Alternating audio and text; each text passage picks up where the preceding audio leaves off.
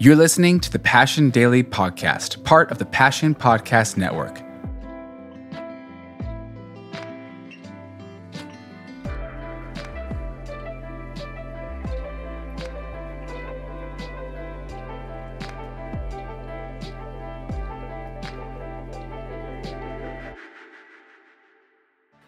The term holiness can be triggering for some, confusing for others, or comforting to many, but it's nothing we should be afraid of per se. To venture into this subject of holiness is to dive deep into the person of God, which is always a worthwhile thing to do.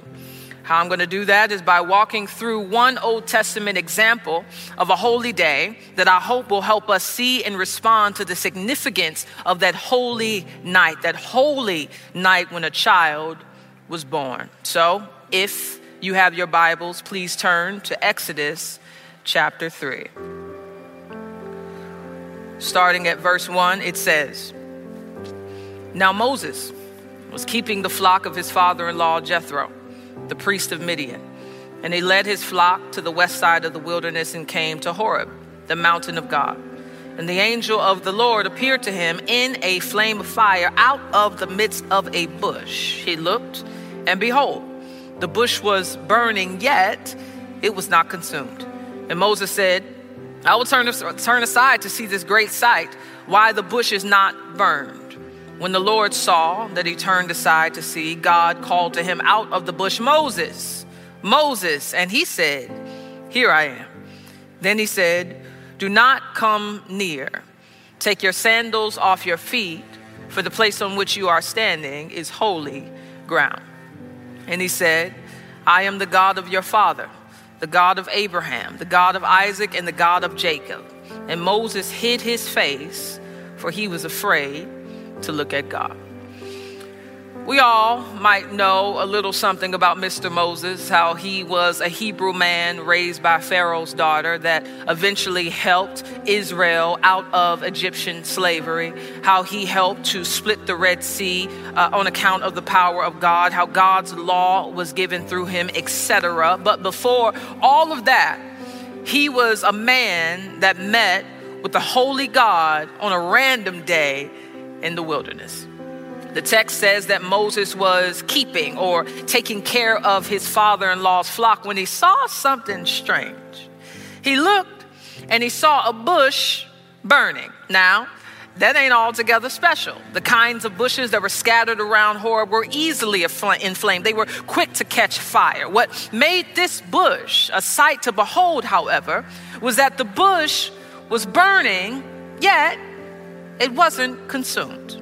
So imagine, if you can, a bush with the flame in the midst of it, with its leaves and branches still intact, not burning at all. We've all seen something burn paper, candles, wood, hair, if you're messy like that. Once fire gets a hold of anything flammable, it consumes it. And the reason this happens is because the fire is using the thing that it burns as its fuel. It needs its energy. Fire is dependent on something outside of itself for it to continue to exist. Once the fire has nothing left to burn, it's gone because it has no life in and of itself, but only in condition with another. This entire scene is so strange for a reason to see a full blown fire inside of a bush while the bush remains unaffected by the heat. This bush that Moses had come across seems to have a fire within it that doesn't seem to need it for it to keep burning. Why?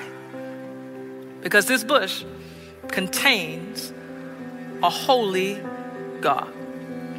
The concept of holiness communicates two things. One, absolute uniqueness. Two, absolute moral purity. Usually, when we think about holiness, we think about the latter, that God is completely sin- sinless and therefore antagonistic towards sin, which is true. But that is not the only way to understand holiness. God as holy also means that God is literally set apart from everything. He is totally unique, as in, God exists differently from everything that exists. I'm gonna take an example from Jen Wilkin to, to explain what I mean by that. She said that if you took a sheet of paper and wrote a line down the middle and then labeled the left side created and then labeled the right side uncreated. On the left side, under the term created, what would your list be comprised of? Everything. You, your mother, your mind, your personality, the world, the sun, time, heaven, angels, ideas, coffee, lungs, the stars, everything you know of has been created. But on the right side of the paper, underneath the word uncreated, there is literally only one word you could write God. And so, if you stood, took a step back and looked at that sheet of paper with everything ever made on the left and just God on the right, you can see then how God is absolutely different and unique than anything or anyone you will have or have ever met. And this God is meeting Moses in the wilderness in a flame of fire. The reason the bush was burning and not consumed is because this.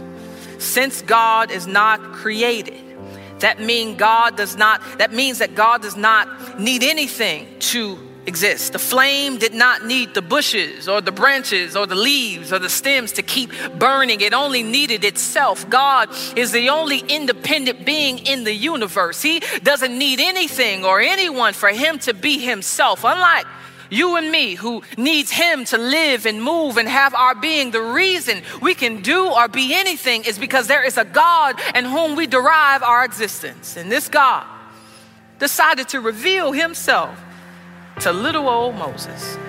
Let's read what happened next. Verse 5. It says, God called to him out of the bush, Moses, Moses. And he said, Here I am. Then he said, do not come near.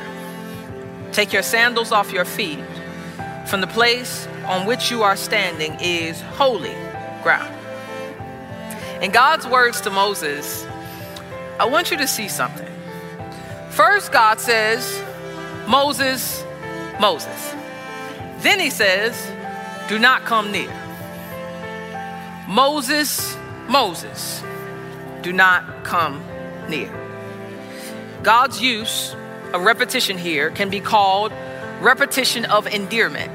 It's one of God's ways of communicating to someone uh, that he loves them or has an affection for them. Simon, Simon, behold, Satan has demanded to have you that he might sift you like wheat, but I have prayed for you that your faith may not fail. Martha, Martha, you are anxious and troubled about many things, but one thing is necessary. So, knowing that that God is calling Moses' name twice out of affection, do you then find it strange that God tells him not to come near? I mean, friends like to be near each other, right?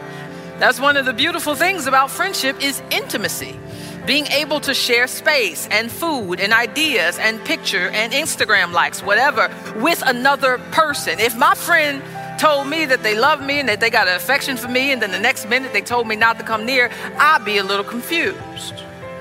But this is the thing God is not like our friends, He is not like us in essence at all. He is altogether holy and he is to be approached as such. He tells Moses that the place that he is standing on is holy ground. This ground is different, unique set apart, not because of any virtue that it has in and of itself, it's just dirt, but because the presence of God has sanctified it. What do you think might have happened if Moses heard his name being spoken with affection and somehow thought that meant that he could approach God on his own terms? I mean, we can all relate to being so comfortable with the love of God that we forget or don't believe that God is also holy.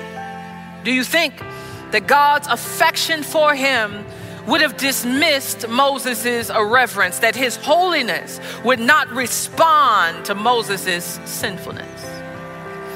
I think a good story to put here is that of Uzzah in 2 Samuel 6. The Ark of the Covenant of the covenant, which was symbolic of God's presence among his people and thus to be treated as such, had been captured by the Philistines. And eventually, this is the Wikipedia version, and eventually brought into the home of Abinadab. After being in Abinadab's home for a few decades, King David decided that it was time to bring the ark back to Jerusalem. So he commissioned Abinadab's son to carry the ark back into the city. One of them was a man by the name of Uzzah.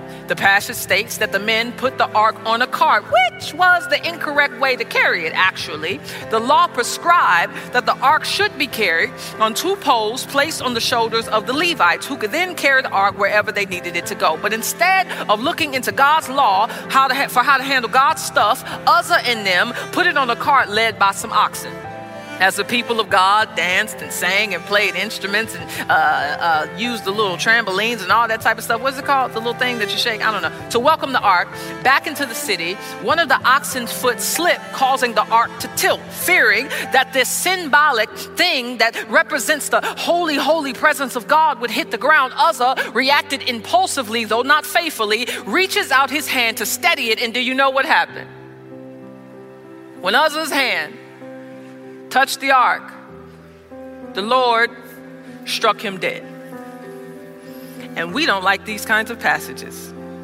We stay far, far away from the stories of old where God judges in ways that we don't understand or like. We empathize with Uzzah. We call his sin by good names. We say he was just trying to help. Why would God do that to him? The answer is because God is holy. R.C. Sproul said this that the presumptuous sin of Uzzah is that he thought that his hands were less polluted than the dirt. God told Moses not to come near because God was holy and he was not. He was born after Adam and thus he was sinful. If he were to come near to God on his own terms, God would be just and judging him. The absolute moral purity of God sets him at odds with sinful flesh. Habakkuk 1 3 says that God's eyes are too pure to look upon evil. This is why throughout the scriptures you see a kind of divine distance between God and man. After Adam sinned, they were banished from the garden where they had once had unlimited access to God, distance. At Mount Sinai, when God gave his law to Israel, they were commanded not to touch the mountain lest they die. Distance. When Isaiah saw the Lord of hosts on the throne, he could see everything but his face distance. This distance is a natural consequence of sin being in proximity to righteousness. The two are incompatible, like oil and water. Thus, when the two do meet, the profane and the holy, the secular and the sacred, it can be a deadly thing. Thanks again for listening to the Passion Daily Podcast. And don't forget to go and subscribe to the Passion City Church and Passion City Church DC podcasts for our full